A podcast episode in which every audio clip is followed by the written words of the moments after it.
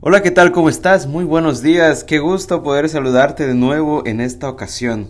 Saben que es una alegría para mí poder saludarte y darte la bienvenida a este espacio donde leemos la Biblia bajo el programa titulado Reavivados por su palabra. Qué alegría que puedas estar con nosotros en esta ocasión. Sabes, quisiera invitarte una vez más a que tuvieras la oportunidad de contemplar las maravillas que Dios ha creado para ti el día de hoy con el único propósito de que este día también puedas ser feliz. Que Dios te bendiga. Vamos a comenzar el día leyendo la Biblia en Segunda de Crónicas capítulo 34. Su servidor lee de la Reina Valera actualizada. Josías tenía ocho años cuando comenzó a reinar y reinó 31 años en Jerusalén. Él hizo lo recto ante los ojos del Señor y anduvo en los caminos de su padre David, sin apartarse ni a la derecha ni a la izquierda. A los ocho años de su reinado, siendo aún muchacho, comenzó a buscar al Dios de su padre David, y a los doce años comenzó a limpiar Judá y Jerusalén de los lugares altos, de los árboles rituales de acera, de las imágenes talladas y de las imágenes de fundición. Delante de él derribaron los altares de Baal, destrozó los altares de incienso que estaban puestos encima y quebró los árboles rituales de acera. Redujo a polvo las imágenes talladas y las imágenes de fundición, y esparció el polvo sobre los sepulcros de los que les habían ofrecido sacrificios. Quemó sobre sus altares los huesos de los sacerdotes, y limpió a Judá y a Jerusalén. Lo mismo hizo con las ciudades de Manasés, Efraín, Simeón y hasta en Neftalí y en sus ruinas alrededor. Derribó pues los altares y quebró los árboles rituales de acera y los ídolos hasta hacerlos polvo, y destrozó los altares de incienso en toda la tierra de Israel. Después regresó a Jerusalén.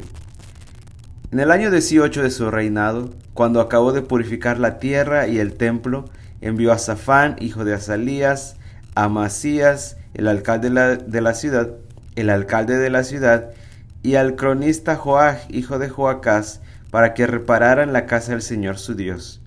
Estos fueron el sumo sacerdote Ilquías, y le dieron el dinero que él había traído a la casa de Dios.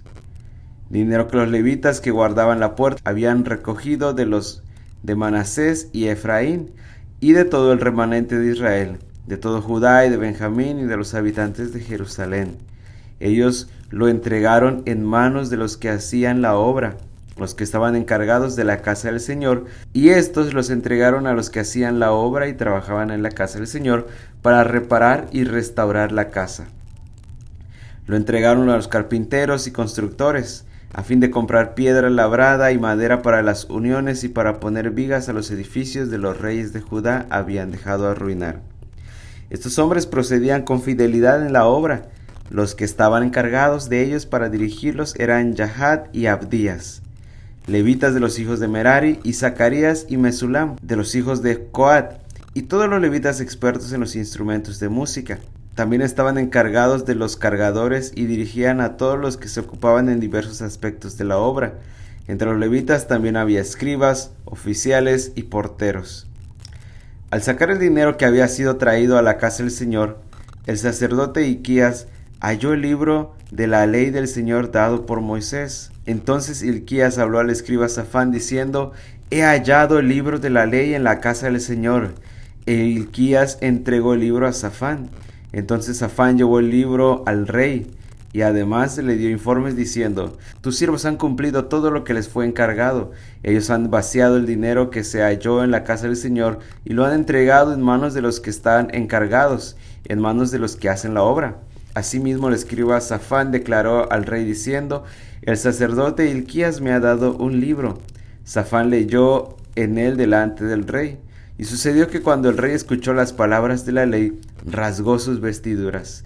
Luego el rey mandó a Ilquías, a Icam, hijo de Safán, a Abdón, hijo de Micaías, al escriba Safán y a Asaías, el siervo del rey, diciendo, Vayan y consulten al Señor por mí por los sobrevivientes de Israel y de Judá, respecto a las palabras del libro que ha sido hallado, porque grande es la ira del Señor que ha sido derramada sobre nosotros, por cuanto nuestros padres no guardaron el mandamiento del Señor de hacer conforme a todo lo que está escrito en este libro. Entonces Ilquías y los hombres del rey fueron a la profetisa Hulda, esposa de Salum, hijo de Tikba, hijo de Jarjas, guarda de las vestiduras, la cual vivía en el segundo barrio de Jerusalén, y hablaron con ella de este asunto, y ella les dijo, Así ha dicho el Señor Dios de Israel, digan al hombre que los ha enviado a mí, que así ha dicho el Señor, He aquí yo traeré el mal sobre este lugar y sobre sus habitantes, es decir, todas las maldiciones que están escritas en el libro que han leído delante del rey de Judá porque me han abandonado y han quemado incienso a otros dioses, provocándome a ira con todas las obras de sus manos. Por eso se derramará mi ira sobre este lugar y no será apagada. Así dirán al rey de Judá que los ha enviado para consultar al Señor. Así ha dicho el Señor, Dios de Israel, con respecto a las palabras que has escuchado. Por cuanto tu corazón se ha enternecido y te has humillado delante de Dios, cuando escuchaste sus palabras contra este lugar y contra sus habitantes, por cuanto te humillaste delante de mí y rasgaste tus vestiduras y lloraste en mi presencia, yo también te he escuchado, dice el Señor. He aquí que yo te reuniré con tus padres y serás reunido en tu sepulcro en paz. Tus ojos no verán todo el mal que traerá sobre este lugar y sobre sus habitantes. Y ellos dieron la respuesta al rey. Entonces el rey mandó reunir a todos los ancianos de Judá y de Jerusalén. Luego el rey subió a la casa del Señor con todos los hombres de Judá, los habitantes de Jerusalén, los sacerdotes, los levitas y todo el pueblo, desde el más grande hasta el más pequeño. Y leyó a oídos de ellos todas las palabras del libro del pacto que había sido hallado en la casa del Señor.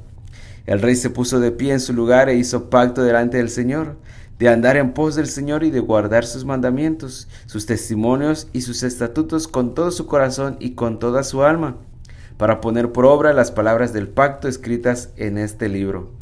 Entonces hizo que se comprometieran todos los que estaban en Jerusalén y en Benjamín, y los habitantes de Jerusalén hicieron conforme al pacto de Dios, el Dios de sus padres.